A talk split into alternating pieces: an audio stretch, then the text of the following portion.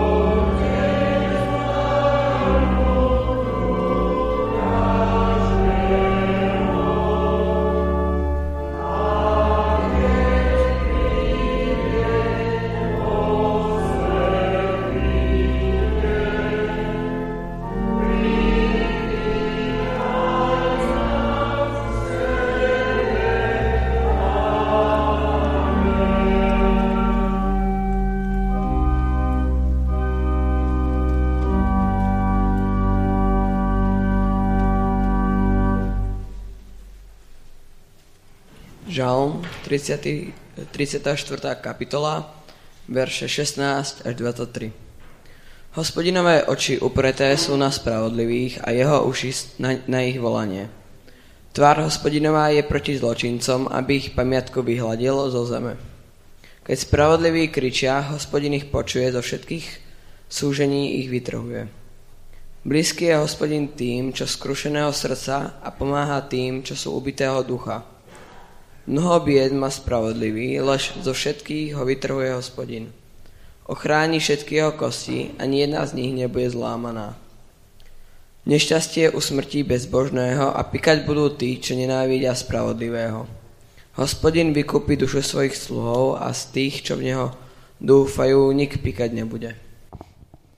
List Efeským, kapitola 5, verše 1 až 9. Napodobňujte teda Boha ako milované deti a žite v láske, ako aj Kristus miloval vás a seba samého vydal za nás ako dar a obeď Bohu príjemnej vône.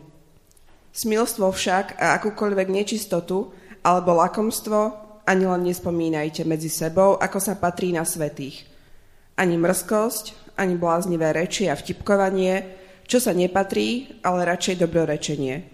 Lebo vedzte a uvedomte si, že ani jeden smilník, ani nečistý alebo lakomec, ktorý je modloslužobníkom, nemá dedičstvo v kráľovstve Kristovom a Božom. Nikto nech vás nezvedie prázdnymi rečami, lebo preto to prichádza hnev Boží na neposlušných synov. Nebuďte teda ich spolúčastníci. Veď ste boli kedysi tmou, ale teraz ste svetlom v pánovi, ako deti svetla žite. Lebo ovocie svetla je vo všetkej dobrotivosti, spravodlivosti a pravde. Amen.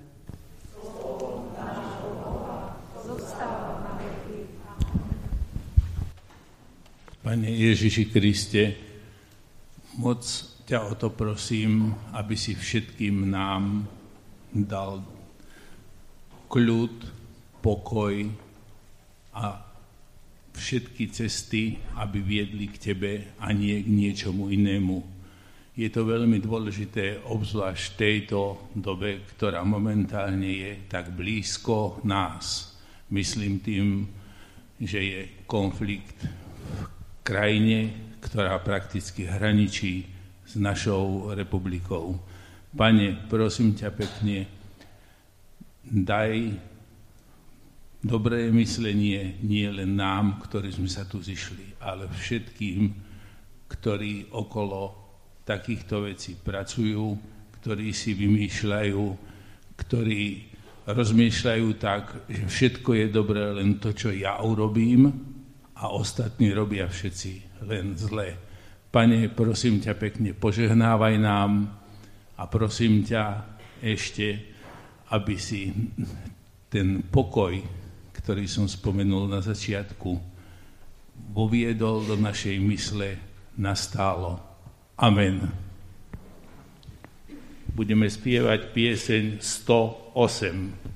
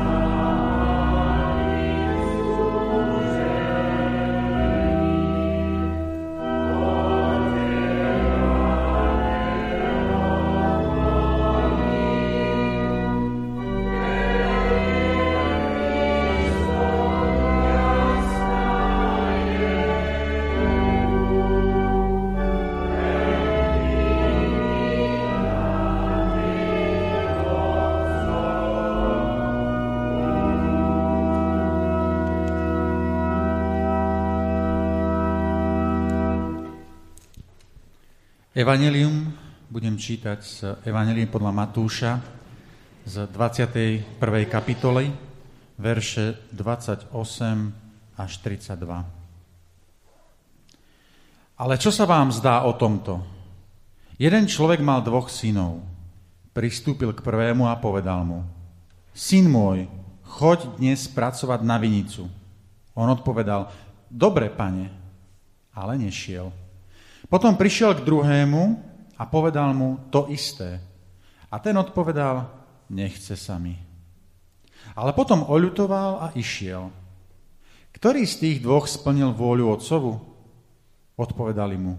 Ten druhý, povedali mi Ježiš. Veru vám hovorím, že colníci a neviestky predchádzajú vás do kráľovstva Božieho.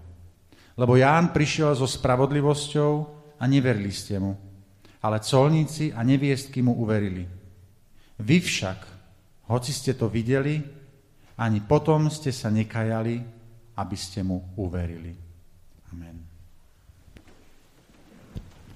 Budeme spievať piesen číslo 113.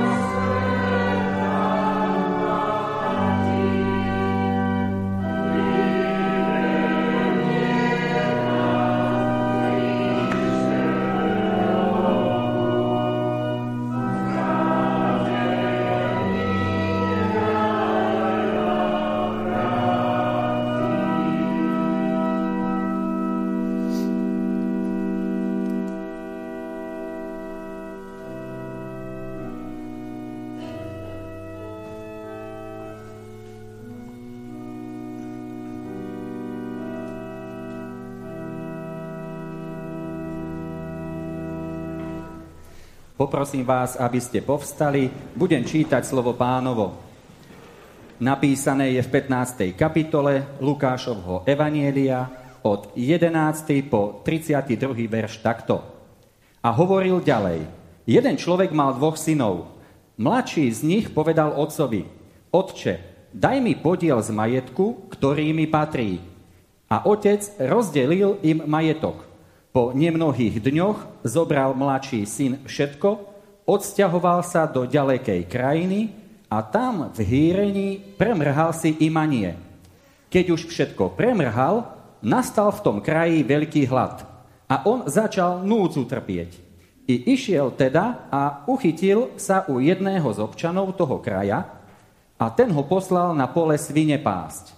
I žiadal si naplniť brucho odpadkami, ktoré žrali svine ale nik mu nedal. Vtedy vstúpil do seba a povedal si, koľko nádeníkov má hojnosť chleba u môjho oca a ja tu hyniem hladom. Vstanem, pôjdem k otcovi a poviem mu, Otče, zhrešil som proti nebu i proti tebe a nie som viac hoden menovať sa tvojim synom. Príjmi ma ako jedného z nádeníkov. I vstal a šiel k otcovi. Keď bol ešte ďaleko, uvidel ho otec, zľutoval sa, pribehol, padol mu okolo krku a vyboskával ho. A syn mu povedal, Otče, zhrešil som proti nebu a proti tebe a nie som viac hoden menovať sa tvojim synom. Ale otec rozkázal sluhom, prineste rýchlo najkrajšie rúcho a oblečte ho. Dajte mu prsteň na ruku a obuv na nohy potom vezmite vykrmené tela, zabite ho a jedzme a veselme sa. Lebo tento môj syn bol mŕtvý a ožil. Bol stratený a našiel sa. A začali sa veseliť. Starší syn bol na poli. Keď sa vracal a približoval k domu, počul hudbu a tanec. I zavolal si jedného zo sluhov a vyzvedal sa, čo je to. A ten mu povedal, prišiel ti brat a otec zabil vykrmené tela, že ho dostal zdravého. Na to sa tento nahneval a nechcel vojsť. Ale otec vyšiel a prehováral ho. On však odpovedal otcovi, pozri, koľko rokov ti slúžim a nikdy som neprestúpil tvojho rozkazu. Ale nikdy si mi nedal ani kozliatko, aby som sa poveselil s priateľmi. Keď však prišiel tento tvoj syn, ktorý ti prehýril majetok s neviestkami, Zabil si mu vykrmené tela. Ale otec mu povedal, dieťa moje, ty si vždy so mnou a všetko, čo mám, je tvoje. Ale patrilo sa nám veseliť a radovať, lebo tento tvoj brat bol mŕtvý a ožil. Bol stratený a našiel sa. Amen. Názov dnešného zamyslenia je, ktorý z nich je na tom lepšie? Milý brat a milá sestra, Dám vám jednu otázku. Máte doma kuchynský riad? Myslím si, že vaša odpoveď bude svorne znieť, že áno. Takéto domáce potreby má bez výnimky určite každá jedna domácnosť. Hrnce, pokrievky a im podobné náčinie používame totižto na prípravu pokrmov, ktoré našu telesnú schránku udržujú denodenne pri živote. Iste mi dáte za pravdu, že keby sme sa pravidelne nestravovali, tak by sme časom vychradli. No a tak, ako existuje naša telesná schránka, tak takisto existuje aj naša duchovná schránka. Tu takisto musíme denodenne živiť, aby sme navonok pred ľuďmi po otvorení tých našich úst tiež nepôsobili duchovne vychradnuto. Preto teraz pristúpme a spoločne si naberme z pokrmu, ktorý nám Pán Boh pre túto chvíľu pripravil. Nadvihnime teraz pomyselnú pokrievku spomenutého biblického podobenstva a za pomoci naberačky Ducha Svetého v tom hrnci Božieho slova poriadne zamiešajme. Nech sa tie usadené, či inak pred našim vnemom skryté myšlienky, niekde na jeho spodku, dostanú na povrch a tak dodajú tomu nášmu duchovnému sústu, ktoré si ideme práve nabrať a požiť tú správnu konzistenciu. Na prvé počutie sa dá usúdiť, že toto podobenstvo je paralelou nášho duchovného znovuzrodenia. Inak povedané, našej cesty späť k Pánu Bohu. Mohli sme v ňom totižto postrehnúť náznak prvotného raja, náznak nášho odpadnutia, náznak nášho precitnutia, náznak nášho návratu k Pánu Bohu, náznak Božího odpustenia hriechov a hlavne náznak nevýslovnej Božej radosti z nášho návratu.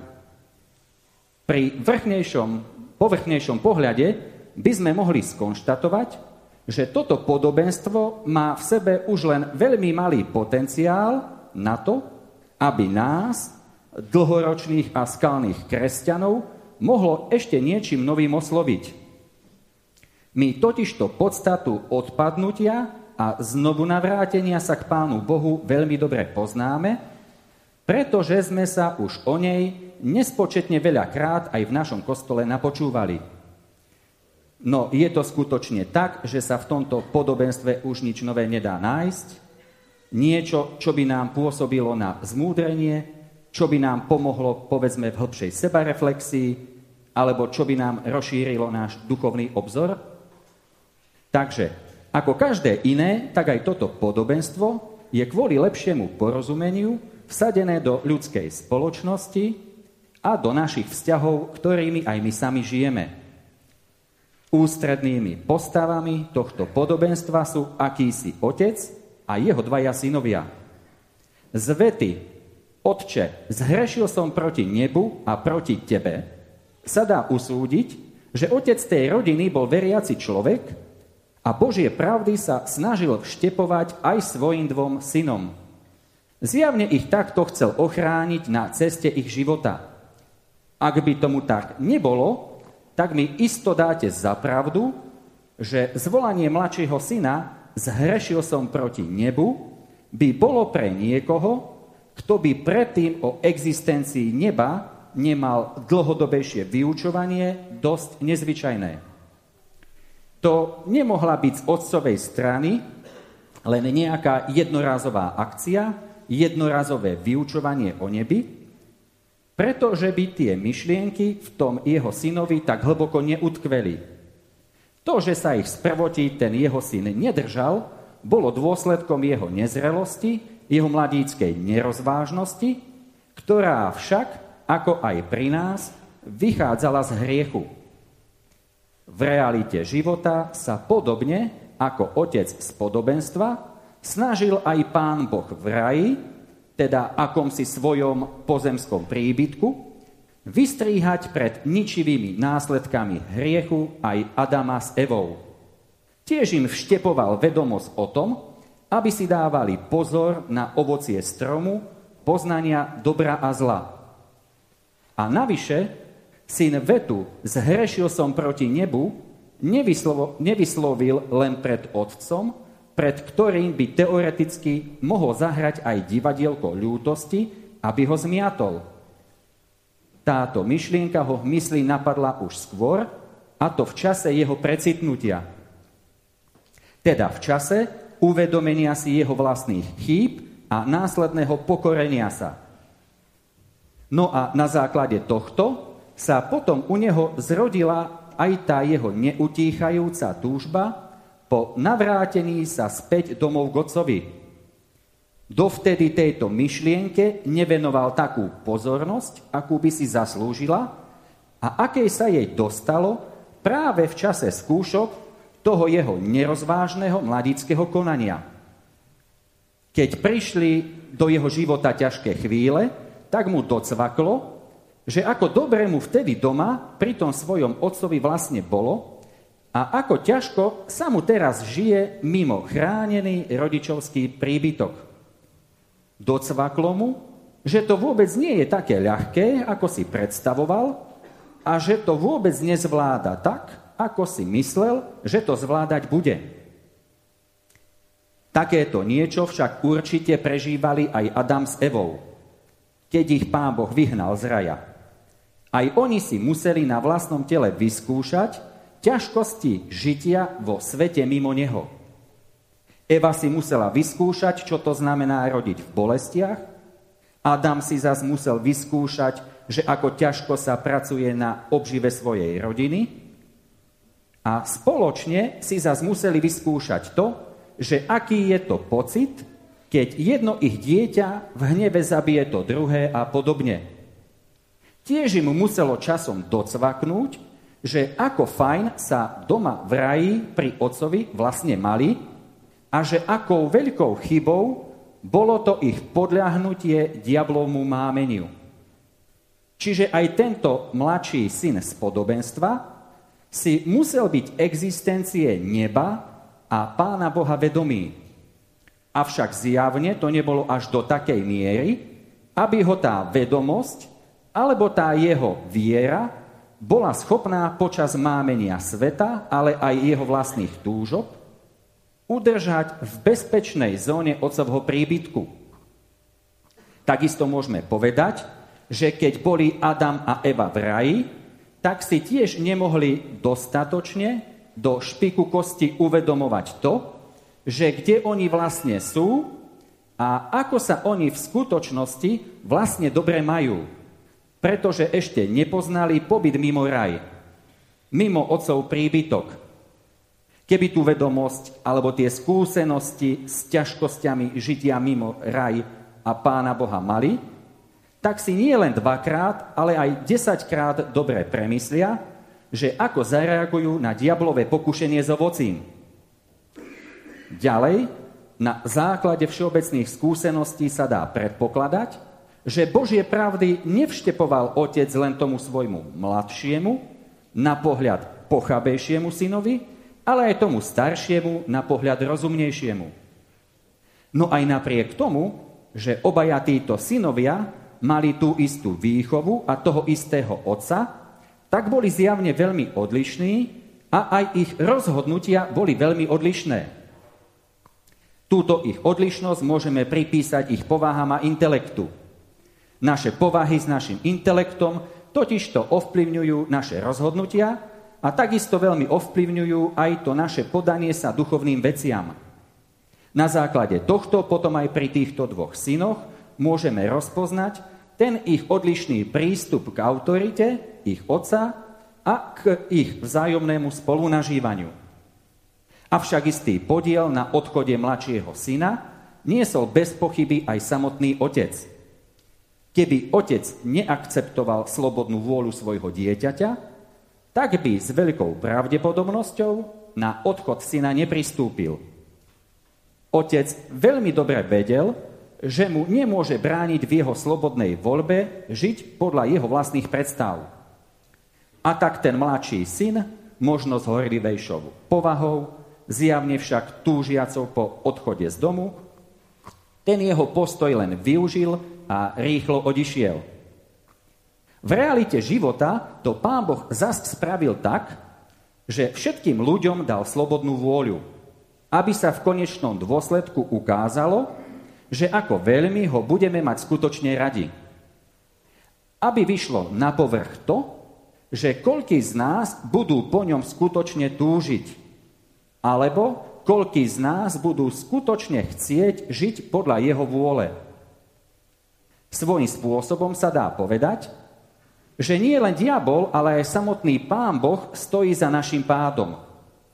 Avšak pozor, keby nám tú slobodnú vôľu pán Boh nedal, tak by sme mu nemali ako dokázať a on by sa zas nemal ako presvedčiť o tom, že ho skutočne milujeme. A toto potom dáva na to jeho obdarovanie nás slobodnou vôľou úplne iný pohľad. Keby nám Pán Boh slobodnú vôľu nedal, tak by sme boli len akými si robotmi, ktorí len vykonávajú to, čo on rozkáže. Neboli by sme mu schopní prejaviť skutočnú lásku. A napokon, tiež aj my sami z vlastných skúseností dobre vieme, že ako nás poteší, keď nás má niekto úprimne a nezištne rád a prejavuje o nás nefalšovaný záujem. Keby sme niekomu dali k hlave nabitú pištol s prstom na púšti a opýtali sa ho, však ma miluješ, tak čo myslíte? Aká by bola jeho odpoveď? Úprimná? No to asi ťažko. Keďže k tej kladnej odpovedi sme ho vlastne donútili pod viditeľnou hrozbou straty jeho života. A preto je zjavné, že slobodná vôľa veľmi veľa o našom vzťahu voči Pánu Bohu prezrádza, pretože odhaluje naše vnútra a postoje našich srdc.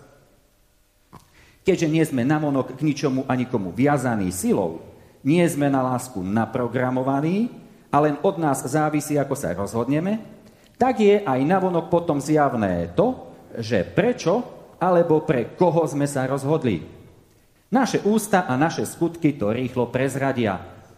Tu končí všetká kresťanská pretvárka, pretože veľmi skoro sa stane zjavným to, že či sme sa, povedzme, rozhodli mať radi ľudí, či sme sa rozhodli seba samých ukázňovať a žiť podľa Božej vôle, alebo sme sa rozhodli pestovať v sebe kult tela a podobne.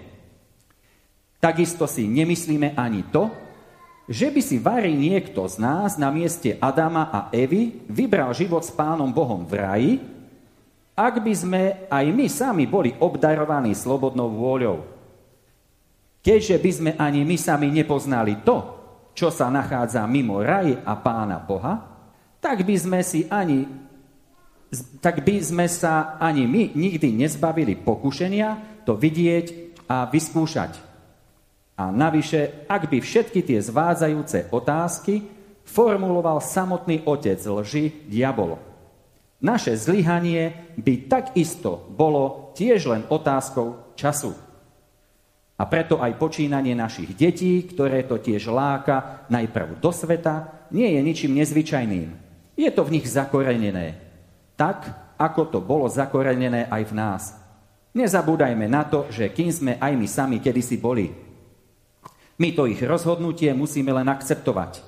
Deťom sa síce musíme snažiť vštepovať Božie pravdy do ich srdc už od mladosti, veď aj slovo Božie nás k tomu nabáda, ale rozhodnutie, či sa toho budú aj držať, prípadne či sa navrátia, ostane vždy len na nich. My sa môžeme za to všetko len modliť. No a keďže Božie pravdy zostávajú v hĺbke ich mysle zjavne niekde zapamätané, tak je aj potom väčšia šanca, že v čase krízových situácií im Pán Boh pomôže sa na tieto pravdy rozpamätať. A to im môže pomôcť v danej chvíli zachrániť si život. Presne tak, ako to pomohlo aj tomu mladšiemu synovi z podobenstva. Avšak buďme realisti. K Pánu Bohu sa navrátia len niektoré naše deti. Určite nie všetky. Tak, ako ani my, starší, ktorí tu v kostole teraz sedíme, nepredstavujeme všetky deti tej našej generácie. Predstavujeme len tie niektoré, ktoré si tiež niečo uvedomili a ktoré tiež vďaka Božej pomoci zatúžili po návrate späť. A preto tak isto tiež len niektoré z našich detí jedného dňa precitnú a zatúžia po víťaznom návrate späť k nebeskému Otcovi. V tomto bode sa dá skonštatovať asi len to, že každý veriaci rodič by bez pochyby chcel, aby to boli práve tie jeho deti. Veď napokon, keď sa teraz okolo seba porozhliadneme, tak tiež si pri pohľade na nás musíme uvedomiť to, že tu zväčša tiež sedíme len my starší, osamotení rodičia, bez svojich detí. Tiež ich tu chýba veľké množstvo. Zrejme aj tie naše deti mali neodolateľné nutkanie slobodne odísť niekam inam. Samozrejme, dôvody toho, že prečo to tak je, vie posúdiť najlepšie každý z nás o sve. Avšak pohľad na nás, kresťanov, tiež len poukazuje na to, že ani deti z našich rodín netúžia po iných veciach ako deti z rodín neveriacich. Keď sú deti malé, tak sú tu samozrejme s nami, pretože sú malé a máme na nich dosah. Ako náhle však dostatočne podrastú, a zacítia mámenie slobodnej vôle, tak tiež bude aj pre nás mladších rodičov, tak ako bolo niekedy aj pre vás starších, tiež veľmi ťažké ich tu udržať. Takže toto podobenstvo je skutočne o nás a dobre na nás pasuje. Myslím si, že k tej všeobecnej časti podobenstva už bolo povedané všetko podstatné. Opisovať cestu návratu človeka späť k Pánu Bohu si myslím, že tu nemá zmysel. Pán Boh sa totižto pri tom prvotnom dotyku, kedy si uvedomíme, že my sami to nedávame, dotýka každého jedného z nás iným spôsobom a v inom čase. A takisto aj Božia výchova každého jedného z nás prebieha tiež úplne inak. Každý z nás má inú povahu, iné danosti, iné rodinné zázemie, inú prácu a tak sa nedá len tak jednoducho skonštatovať, že práve toto je ten správny spôsob návratu. Všetko toto sa však odvíja od našej schopnosti začuť ten tichý, volajúci Boží hlas. A ak ho začujeme a vytrváme, tak nás istotne povedie k túžbe stať sa Božím dieťaťom. O zvyšných informáciách, akými sú, že mladší syn chcel podiel z majetku ešte za života otca a nie až po jeho smrti, alebo že ako ho ľahko vážne premrhal na nezmyselnosti, si tiež myslím, že nemá cenu až tak podrobne hovoriť. My totiž to veľmi dobre vieme, že ako ľahko sa dá prehýriť majetok, alebo máme bohaté skúsenosti s tým, že ako veľmi sa dokáže kvôli statkom s metkom pohádať aj celá rodina. Nenadarmo je napísané, že koreňom všetkého zla je zaiste milovanie peňazí. Mnohí z nás majú určite bohaté skúsenosti aj s prepisovaním svojich domov, polí, chát, záhrad, aut a neviem čoho ešte všetkého, alebo ich časti na svoje deti. A takisto vieme, že deti už aj v mladšom veku poznajú svoje práva voči takýmto veciam. Všetci tomu dobre rozumieme, lebo máme na tom všetkom účasť. O čom ale cenu ešte hovoriť má je nasledovné. A to bola vlastne aj moja pohnutka k tomuto zamysleniu. Takže mňa osobne na tomto podobenstve zaujali dve veci. Prvú predstavuje pohľad na neposlušnosť mladšieho syna a tú druhú predstavuje pohľad na poslušnosť staršieho syna. Čiže, keď sa mladší syn rozhodol opustiť rodičovský príbytok, tak sme počuli, že otec mu v tom jeho odchode vôbec nebránil. Keď človek nad tým premýšľa, tak príde na to, že bránenie otca takémuto niečomu by nebolo z jeho strany rozumným počinom pretože by sa potom nemohlo naplno prejaviť to vnútro jeho syna so všetkým, čo k tomu patrí, so všetkým jeho potenciálom. Zrejme nikdy by úplne nevyšlo na povrch to, čo sa v synovom vnútri nachádza a čo si vlastne ten jeho syn z výchovy zapamätal a zobral k srdcu. Nevyšlo by najavo to, že aké správne a múdre rozhodnutie dokázal ten jeho navonok pochabý syn v ťažkom čase učiniť.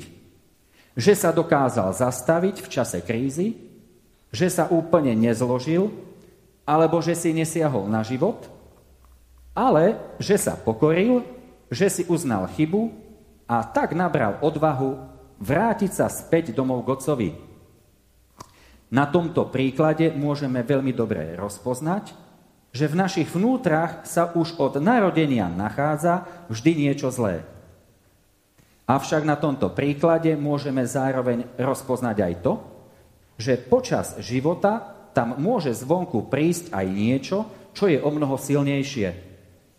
Niečo, čo dokáže zvíťaziť nad tým počiatočným zlom. Vidíme, že vo vnútri daného syna existovala túžba zhrabnúť svoj podiel z majetku a čím skôr vypadnúť z domu. Bol to v podstate mamonár, ktorý si chcel užívať život podľa vlastných predstav. Avšak toto negatívum, ktoré v ňom bolo od počiatku zakódované, mu v čase jeho krízy prebilo to, čo mu vštepil otec ešte začias, keď spolu bývali. V tom čase sa mu totižto dostalo poznania hodnotných duchovných vecí, ktoré mu pomohli v čase krízy sa zastaviť a vniesť iný smer do jeho života. A keďže jeho otec si bol tej cesty, ktorou jeho syn prešiel veľmi dobre vedomý, tak preto nebol v čase jeho návratu na neho nahnevaný. Ale naopak bol z toho veľmi radosný, lebo rozpoznal, že pochabý syn mu odišiel a múdry sa mu navrátil. A tak aj táto skutočnosť nám veľmi výstižne poukazuje na to, že ako je skutočne veľmi dôležité, aký duchovný pokrm už od svojej mladosti príjmame. No a takisto na tomto príklade veľmi dobre vidno aj to, že cesta k Pánu Bohu je skutočne veľmi individuálna. Dokonca ani neposlušnosť nemusí byť vôbec zlá, ako sa na prvý pohľad môže zdať. Preto musíme byť v rozsudzovaní takýchto vecí veľmi zdržanliví. Ak by sme chceli povedať, že takýto či onaký spôsob určite nepovedie k ničomu dobrému, ako vidíme, neposlušnosť nemusí vôbec viesť k telesnej či duchovnej smrti človeka, ale môže byť istou predchodkyňou poslušnosti. A v realite života ňou aj skutočne je. Danému synovi sa práve skrze neposlušnosť podarilo do hĺbky pochopiť to, čo by sa mu v prípade jeho poslušnosti možno nikdy nepodarilo. On pochopil, že najlepšie mu je pri otcovi, Avšak, aby mu to docvaklo, musel žiť istý čas mimo neho. Naopak, k takémuto hĺbkovému poznaniu pravdy o sebe samom a o tom, ako mu je doma pri ocovi dobre, určite nedošiel ten jeho starší, na pohľad poslušnejší syn. Ten, ako sa píše, nikdy otcov rozkaz neprestúpil a vždy ho aj počúval. Avšak keď videl, s akou obľubou Pohliadol otec na jeho mladšieho brata pri jeho návrate a akú hostinu mu vystrojil, tak ho to poriadne nazlostilo. Rozhodila ho tá zdanlivá nespravodlivosť otca voči jeho osobe. Tá jeho poslušnosť mu síce zabezpečila pohodlie domova, dala mu všetkého potrebného dostatok, dala mu aj neustálu otcovú prítomnosť, avšak nedala mu pochopenie toho, že čo on vlastne má a kým on sám v skutočnosti vlastne je. Skrátka, pobyt pri otcovi ho v tej najhlbšej podstate vnútorne nikam ďalej neposunul. V jeho vnútri sa aj naďalej, e, v jeho vnútri aj naďalej panovala mrzutosť, závisť, pretvárka a im podobné zlé vlastnosti. A tak tento starší syn, čo sa týka duchovného poznania, vyšiel napokon o mnoho horšie ako ten mladší syn. No a koho vlastne predstavuje tento starší syn? No tento starší syn v skutočnosti predstavuje všetkých tých, ktorí sa zdanlivo neustále blízko Pána Boha nachádzajú, avšak v hĺbke ich srdca ho absolútne nepoznajú. Sú to tí, ktorí ho síce ctia perami, hovoria mu, pane, pane, avšak ich srdce je ďaleko od Neho. Môžu, môžu to byť vlážni kresťania, môžu to byť predstavitelia církvy, farári, môžeme to byť aj my samotní, mladí či starí. To je úplne jedno. Toto podobenstvo napríklad pán Ježiš vtedy adresoval zákonníkom a farizeom. Tí o pánu Bohu síce veľa vedeli, veď to boli učitelia zákona, avšak ich srdce bolo pri strete s pravdou teda s pánom Ježišom úplne zatvrdené. Oni nepočuli jeho hlas, lebo neboli z pravdy a preto si ani nič z jeho slov nezobrali k srdcu. A podobne aj starší syn z podobenstva. Tiež bol od mladosti vedený k pánu Bohu, tiež sa od mladosti nachádzal v blízkosti otca, tiež od mladosti počúval všetky jeho nariadenia, avšak ako sa neskôr v čase skúšky ukázalo, jeho srdce bolo úplne mimo. Dovtedy však vyzeral ako ten úžasný syn, ktorý bol verný otcovi a ktorý ho nikdy neopustil. Čiže keby tento starší syn nebol konfrontovaný s otcovým postojom pri návrate svojho mladšieho brata, tak by to jeho farizejstvo nikdy nevyšlo na povrch. To však, ako vidíme, nič nemení na tom, že otec mal rád oboch synov tak, ako má Pán Boh rád všetkých ľudí bez rozdielu.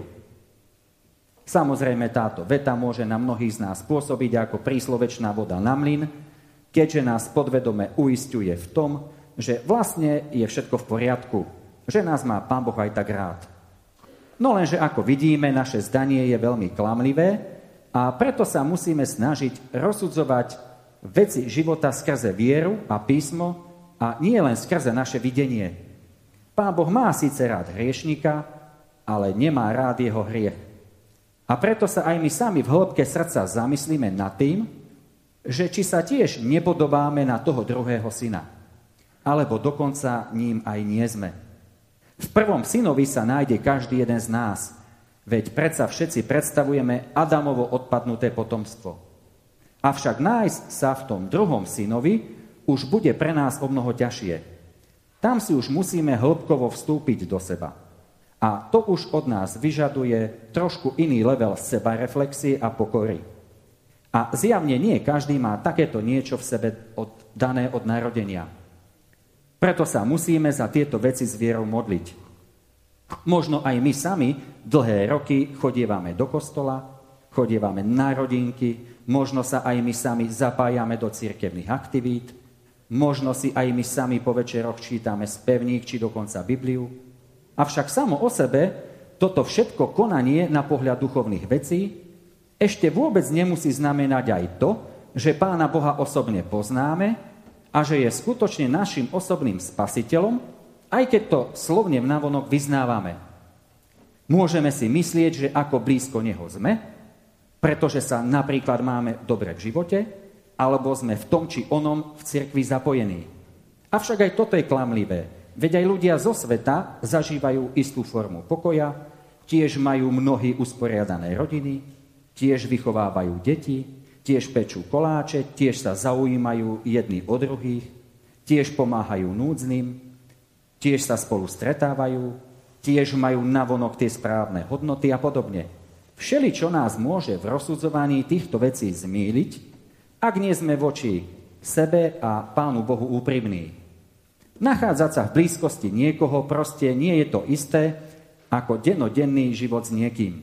A práve preto prosme Ducha Svetého o múdrosť, aby sme všetky tieto úskalia života vedeli správne rozpoznať a neprežili tak zbytočne celý náš život len niekde v kostole, pri církevných aktivitách, pri církevných obradoch, v blízkosti Pána Boha, ale naopak aby sme život prežili hlavne s ním.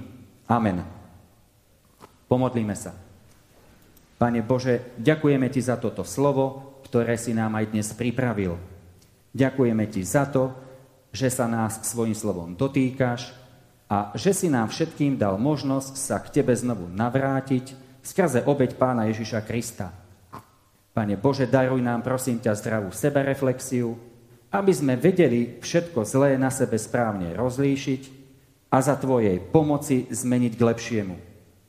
Ved nás, prosím ťa, tak, aby sme si o sebe veľa nenamýšľali, aby sme nežili len vedomosťami o Tebe a všelijakými aktivitami, ktoré napodobňujú pobyt v Tvojej blízkosti, ale aby sme ťa skutočne aj osobne poznali. Ozrejmuj nám veľmi jasne tú tenkú hranicu, ktorá delila tých dvoch synov z podobenstva a daj nám ju aj v našich životoch rozpoznať. Ty veľmi dobre vieš, že koľko vecí nás môže zmýliť, koľko vecí môže na prvý pohľad v tej našej duchovnej oblasti vyzerať úplne zdravo a pritom to tak vôbec nemusí byť.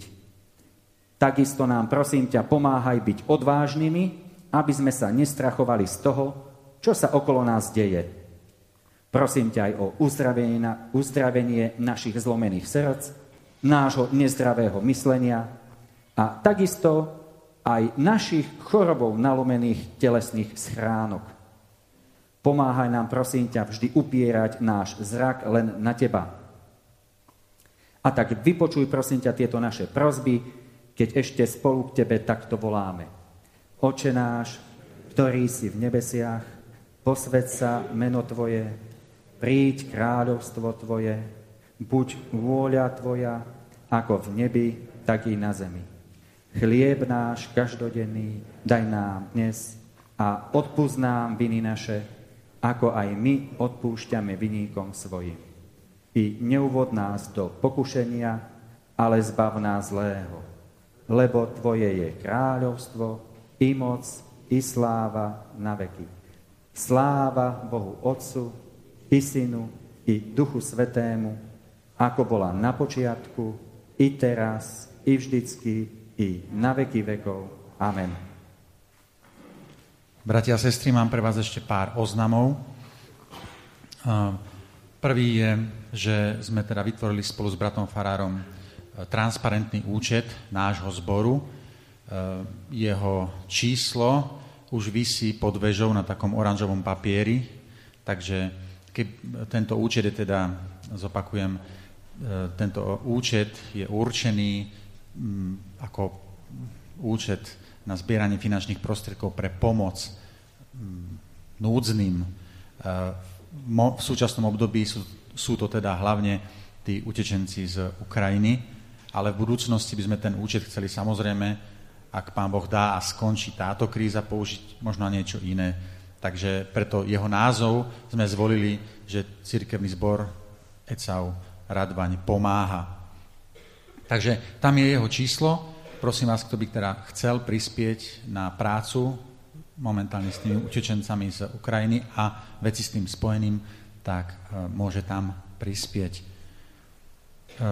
ďalšia informácia sú čokoládky od Dorotky, tak, ktorí máte vo zvyku si ich kupovať a prispievať tak na prácu s deťmi, tak Dorotka oznamuje, že ešte nie sú, ale že budú možno budúci mesiac už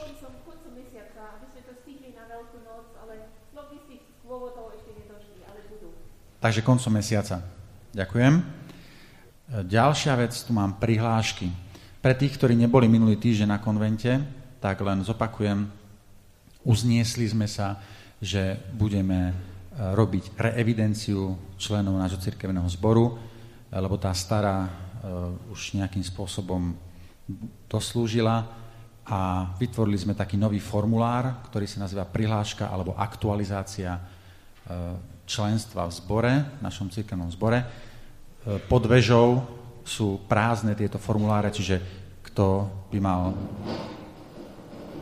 kto by mal chuť, tak e, môže si zobrať, vyplniť a sú tam aj, e, je tam aj miesto, kde tí, ktorí už vyplnili, môžu tam vrátiť. Tá prihláška alebo aktualizácia by mala platiť 3 roky. Členstvo v našom cirkevnom zbore nie je od minulej nedele viazané na platbu církevného príspevku, ktorý ale naďalej môžete platiť, pretože tie poplatky e, vyšším církevným jednotkám organizačným stále platíme a na základe toho, koľko máme platiť a počtu členov predpokladaných, e, sme vypočítali, že taký odporúčaný církevný príspevok na osobu na tento rok by mal byť 30 eur. Ale nesúvisí s, tým, nesúvisí s ním a s jeho zaplatením vaše členstvo, to je dôležité. Takže Prihlášky sú tam, môžete si zobrať, prípadne kto už má vyplnené, môže tam vložiť na také jedno miesto. E, no a po, posledná vec, ktorú tu mám, je, je teda pozvánka na chvály. E, možno dneska takým zvláštnym spôsobom. Rozmýšľal som o tom, ako vás pozvať, tak e, chcel by som vás pozvať tým, že vás pozbudím k tomu, aby ste možno tak mysleli na tých našich tínedžerov a ďakovali Bohu za to, že ich máme E, pracujem s tínedžermi už nejakých 20 rokov a, a viem, že v tom veku, v ktorom sú nám tu tí chlapci, e, chodia slúžiť, tak v tomto veku už ich nedonútite k ničomu. Keď nechcú, majú milión výhovoriek, aby neprišli a stále chodia. Takže vás chcem tak pozbudiť k tomu, aby ste, e, keď už nemôžete prísť na tie chvály, aby ste na nich mysleli, lebo potrebujú ako ľudia, dospievajúci ľudia, potrebujú v tomto zbore e, prijatie a za také zadosúčnenie toho, že sa každú nedelu stretávame o pol siedme, čiže oni musú, musia stavať o nejakej šiestej, pred šiestou každú nedelu, aby tu mohli zahrať a, a slúžiť vám. A keď toto zadosúčinenie nemajú, tak ja vám vravím, za tých 20 rokov e, tento svet to má a on ich odplatí. Čiže keď to nebudeme my, ktorí na ne budeme myslieť, či už v modlitbách, alebo v tom, že prídeme a budeme tu s nimi zdieľať tú ich službu a tú ich námahu, tento svet im to rád ponúkne a rád si ich zoberie pre seba. Takže prosím vás zároveň aj o to, aby ste tak spolu s nami, ktorí to vedieme, tak držali tie modlitby a, a vlastne tú snahu za to, aby, aby, nám, aby nám neodišli. Je to, je to veľmi jednoduché. Keď my si nebudeme všímať ich, oni si prestanú všímať nás a to je taký ľudský princíp. A, ale naša úloha ako starších e, vo viere je teda minimálne sa za nich modliť a mať účasť na tom, čo robia. Takže vás pozývam aj dnes na tie chválospevy, o ktorých e, často hovoríme aj s Michalom a nech Pán Boh žehná tých mladých e, aj prostredníctvom toho, že sa za nich budeme modliť a, a budeme s nimi zdieľať e, ten čas. Takže som vyčerpal asi všetky moje poznámky. Nech vám teda Pán Boh mocne žehná a sprevádza vás týmto dňom, ale aj nasledujúcim týždňom. A ďalšia, alebo teda nasledujúca pieseň, ktorú budeme spievať, je číslo 642. 642.